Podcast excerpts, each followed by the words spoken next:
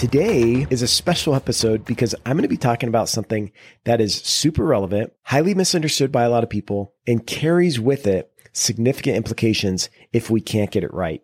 But before I dive in, I want to set the stage of where we are in the United States from a financial perspective to give you an understanding of how this plays into the debt cycle and the future that we are now facing. So in 2020, we are expected to have a federal deficit which exceeds $3 trillion.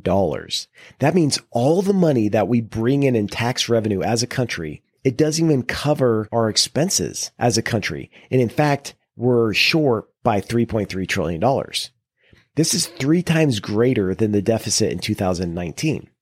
Now, in the media, it's common to hear trillions of dollars just thrown around loosely. But let me provide some context of how much a trillion dollars really is so you can grasp the enormity of this. So $1 trillion is a thousand billion dollars, or it's a million million dollars. If you took $1 bills and you stacked them in a pile, it would measure 67,866 miles long, which would stretch around the Earth's equator 2.72 times. This is $1 trillion. If instead you denominated a trillion dollars in $100 bills, so if you stacked up $100 bills, you would be able to fill four and a half Olympic sized swimming pools with a total volume of 398,000 cubic feet of $100 bills. Astounding, right? So that means $3 trillion, our deficit this year, or shortcoming between our revenue and expenses as a country. If you put them in $1 bill stacks, you'll be able to wrap that around the earth eight times. It's crazy. It's an enormous amount of money we are also, this deficit is going to push our federal debt held by the public to over 100% of our GDP for the year. Our GDP in the United States exceeds $20 trillion roughly on average per year. We have more federal debt held by the public than all the goods and services that we produce, the GDP, in one given year. The last time debt to GDP exceeded 100% was in 1946 after there's a huge uptick in spending during World War II. Now, going forward, if we continue on this path, federal debt will exceed GDP by 100% year over year into the future. So that's where we are as a country. There's no surprise that the United States has a tremendous amount of debt. Consumers have a tremendous amount of debt. Households have a tremendous amount of debt. There's a lot of debt floating around there. So I'm going to start this episode by explaining how the economy works how the economy can thrive, but also suffer from excessive debt, which will then lead into how transactions create debt cycles. And then at the end, I'll wrap it up by the implications of debt cycles. Sound good? So here we go. How does the economy work? It starts with transactions between people. So these transactions create three forces that drive the economy productivity growth, short term debt cycles, and long term debt cycles. These three things are the forces that drive the economy, either in a good direction or in a bad direction. Now, the economy is the sum of all the transactions that occur. And I'm going to start at a micro level. So every time you buy something, a transaction is created. There's a buyer who trades money or credit with a seller for goods, services, or financial assets. That's how a transaction occurs. Thus, the money that is spent plus the credit spent equals the total spending. Make sense, right? And the total spending is what drives the US economy. In fact, consumer spending makes up about 70% of our economy. So it's a big chunk there. Now, if you take all these micro transactions that are occurring and you group them into similar pools, you get a market. Now, markets are comprised of all the buyers and sellers that are buying and selling the same thing. So there's markets like car markets, the construction market, home goods market, the steel market, biotech markets, sports markets, so on and so forth. These markets are made up of buyers and sellers who are trading goods, services, and assets for money and credit. So I went very micro. So the most micro level is transactions between a buyer and a seller. These accumulate together to make up markets. And then the markets add up together to make up the entire economy. So people, businesses, governments, financial institutions, they all engage in transactions. And remember, in a transaction, they're exchanging money and credit. Okay. Because credit spends just like money. So think about it. If you go into a store and you use your credit card, even though you don't have money in your bank, the credit buys you things just like real money does, real dollar bills. And these transactions include the exchanging of money and credit for goods, services, and financial assets. So now let's talk about credit. There are two parties involved in a credit transaction. There's the lender and the lender has the cash and they want to help borrowers get something that they want, but they don't have the money to afford it right now. Now, borrowers, on the other hand, they're trying to make progress. They're trying to invest in something. They're trying to get something that they want or need, but they don't have the cash to do it. So, for example, they may be looking to start a new business or buy a house or a car or fund an education. So those are the two parties that are involved, lenders and borrowers. Now, borrowers, they promise to pay back lenders with principal and interest. Principal involves the amount of money that's due back to the lender to settle the debt. But on top of principal, lenders want to be paid interest. So when borrowers pay back lenders, it includes principal and interest. And this is known as debt service, principal and interest. Now, when lenders believe that borrowers can pay them back, and this is based on their credit worthiness, the amount of assets they have to collateralize, or their ability, their income to service debt, when they believe this, then they consider the borrower to be credit worthy and then credit is extended. Now, once credit is created, it turns into debt. Debt is an asset to the lender and a liability to the borrower. So if you go back to the financial statements that we've talked about in the past, assets and liabilities plus equity end up on the balance sheet. So this is where debt resides. For the lender, it's going to sit on the asset side of the financial statement. For the lender, this debt that's owed back to them that needs to be paid off by the borrower sits on the balance sheet as an asset. In a borrower, this debt that they now have acquired is sitting as a liability on the balance sheet. So this is all important because when a borrower gets access to credit, they're now able to increase their spending. And this spending drives the economy. One person's spending equals another person's earning. So if somebody goes and spends money at a store, that store earns revenue and ultimately generates income or earnings. So as earnings or income increase, lenders are more willing to lend even more money and the reason why they're willing to do this is because the borrowers, okay, that are getting these earnings, now they have more income. And this income is allowing them to go out there and invest, hopefully in assets, financial assets or other real property, which gives more collateral back to the lenders. So now it drives greater confidence with these financial institutions or these individuals to lend even more money. An increase in income leads to more borrowing and more borrowing leads to an increase in spending. And if the money is spent right, it increases productivity and this increase in productivity drives greater incomes. And this is where the cycle begins. If money borrowed is used for a productive purpose and generates enough income to service the debt, it could be a good thing. However, if it doesn't, it could create some problems because buying things you can't afford means spending more than you make. Essentially, you're not just borrowing from a lender, but you're also borrowing from your future self. This means in the future, you have to either earn more money through greater productivity, and this productivity should lead to higher incomes. And this assumes that incomes continue to rise, or by spending less to pay off debt. So those are your two options.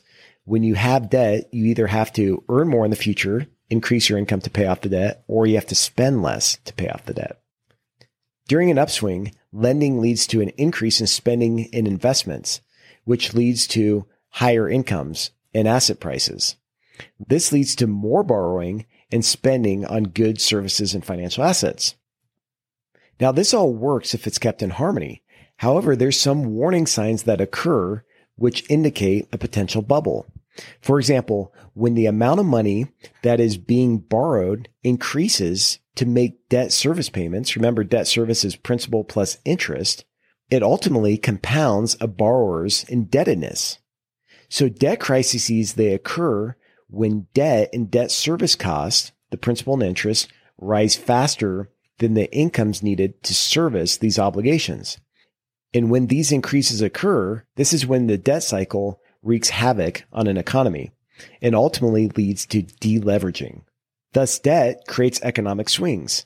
It enables us to produce more when we acquire it through investing in business and assets. However, the downside is it requires us to consume less than we produce when it's paid back. This is the cycle here. This is the relationship. Now, most short-term debt cycles occur every five to eight years with longer term debt cycles occurring every 75 to 100 years approximately. So I hope you see how this all flows together. There's transactions that occur on a micro basis. When all these transactions occur to buy similar products and services, they make up the market. These markets make up the economy and the economy is mostly driven by spending.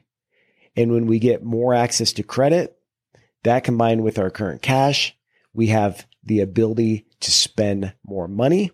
This spending increases productivity. This productivity leads to higher incomes.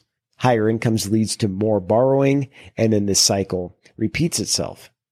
And when we take on debt, we're ultimately either increasing our productivity and our income and our ability to pay back the debt, or we have to decrease our consumption in order to pay back this debt. And this creates economic swings. So given all this, let's talk about a few implications. First, spending money or credit on non-productive assets can be very dangerous.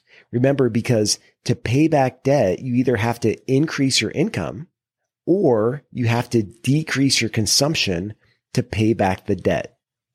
Okay. So you have to consume less and have more free cash to pay back the debt in the future because you're borrowing from your future self, not just lenders.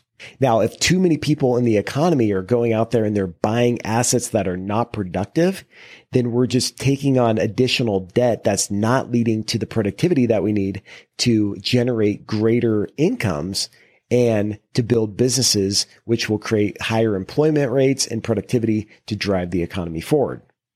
The concerning thing for me right now is when I see a $2 trillion stimulus package in the United States wrapped up in the CARES Act and then I hear of stories of people going out there and buying bicycles and recreation vehicles and boats and all these things, these non-productive assets, then I believe that consumers are just spending money. They're not saving or they're incurring more debt on non-productive assets, assets that aren't building their financial wealth. And then eventually in the future, they're going to have to pay those things back and pay them off which is going to require them to sacrifice future consumption. And if this future consumption declines, that's when it drives us into a recession or in bad situations into depressions. So it's important that we're spending money in credit on productive assets. Now that this doesn't mean you can't go out there and buy a boat and buy these recreation vehicles that I referenced. However, if we're using debt to buy things that we can't afford, and they're not increasing our income or building assets for us, which allow us to be more financially stable in the future and to pay them off, then we can run into some real danger. The US debt is also a big threat. So I talked about that at the introduction of the episode. US debt is right now at $27 trillion, which means every US citizen, child, adult, everybody has approximately $82,000 attached to them or $217,000 per taxpayer. Our tax revenue in the United States is $3.4 trillion. And this isn't even enough to cover the deficit because remember, I said there's a $3 trillion deficit. So how are we going to cover this deficit? Well, either we have to decrease spending as a nation, okay, which may tank the economy, or we have to raise taxes, which means there's less money to spend on consumption. So this could be a dangerous trap here. Now let's look at debt to GDP. Now this debt includes all the federal debt held by our country compared to GDP. GDP represents the gross domestic product, all the products and services, the value of those products and services that are produced in a given year. In 1960, our debt to GDP ratio was 52.3%. In 1980, it dropped to 34.7%. Then in 2000, it jumped back up to 55%. And now it's at 137%. Okay. So this is a dangerous trend. When your debt exceeds all the products and services that are produced in a country for a given year, this can create a debt service problem, meaning the amount of money that we bring in just to pay off the debt may not be sufficient, which is going to require sacrifices in the future to our consumption in order to pay this back. This also means that we have to pay this debt back. So we either have to have greater productivity growth or reduce spending. Now let's talk about productivity growth. Imagine the impacts of COVID on productivity. With everybody working from home, with the economy shut down, that's definitely impacting productivity growth. But we need this productivity growth in order to pay back the debt that we have. And also, if companies aren't investing in their businesses, if they're not transforming themselves on a regular basis to be competitive and to keep themselves profitable and relevant in their industries, this productivity growth can really decline. Reduced spending is a big problem because spending drives our economy. So if spending decreases, it's just going to cause us to go into a recession. And this recession can be painful and it can really impact a lot of people's lives. So it's something to be aware of. So, what are some solutions given all this? I'm going to give you three key takeaways and then we're going to wrap up. So, first is spend less than you make. This is very relevant on a personal level and on a professional level. Spend less money than you make. I've known so many business leaders who are extremely successful and they make very big salaries. There's some executives I work with, they make more than a million dollars a year but their expenditures are so high because they have multiple houses or they have boats and they have all these things associated with them that their expenditures can be a million dollars a year. And therefore, they're just living check to check. So we have to practice greater discipline and spend less than we make. Now, there's sometimes when borrowing money is an exception to all this. If you're investing in things like a house, right, for your family, that may be a good investment or if you're investing in education so you can become more productive and earn more money in the future, this can be a good thing. Or if you're investing in assets that are going to generate income for you, these may be acceptable reasons for taking on additional credit and debt. And you must be wise when we give the same advice for companies. You know, if they're taking on debt to acquire other businesses or to invest in things that are going to maximize cash flow in the future, it may be a good idea. But if they're going into debt just to sustain operations, they don't even have enough cash to cover normal operations. That's when they're chasing bad debt. They have to be careful. Number two, focus on productive investments, not boats, not cars, not toys. If you have excess cash and you want to splurge, go for it. But I think there's too many people out there that are leveraging up on things that aren't productive. They're not productive assets. And eventually in the future, they're going to have to sacrifice to pay these things off unless they can continue to increase their income. That's number two. Focus on productive assets. Doesn't mean you can't go out and splurge. Don't hear me wrong. However, invest in things that will allow you to generate more cash to reinvest and to grow your financial wealth to be more secure. And number three, invest in innovation and productivity enhancements. So this involves transformations. Now, transformations, even if companies don't have money, they can find money. And that's what we do at Cultivar. We go into companies and we help them free up cash by pulling levers like growth levers, profitability levers, and capital efficiency levers in order to fund their own change efforts. So there's capital within businesses that could be freed up to make them more successful. It just has to be unlocked. And that's what we help companies do. We know the financial levers. So I hope you found this to be informative and helpful about how the economy works from a transaction level all the way to debt cycles and how they impact us on a day to day basis and some solutions of what you can start considering in order to build greater financial resiliency. It's now time to give some shout outs. So thank you everybody for giving me your feedback. It's extremely helpful. This one's from Kyla.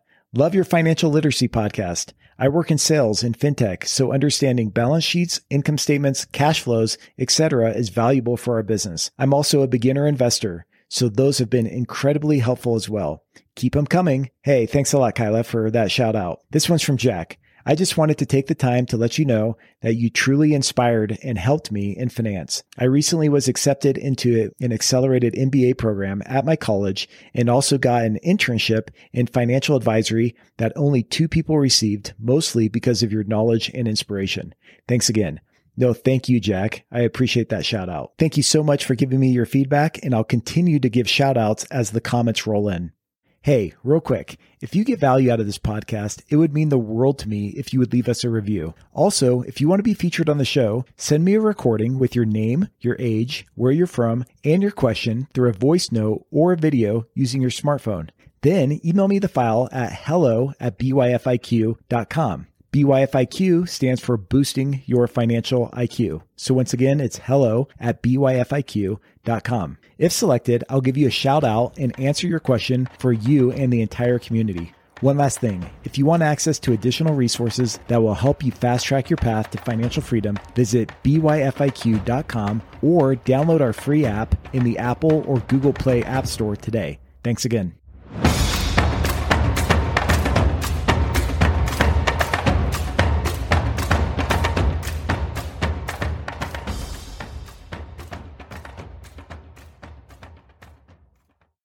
Hey, real quick, if you get value out of this podcast, it would mean the world to me if you would leave us a review. Also, if you want to be featured on the show, send me a recording with your name, your age, where you're from, and your question through a voice note or a video using your smartphone.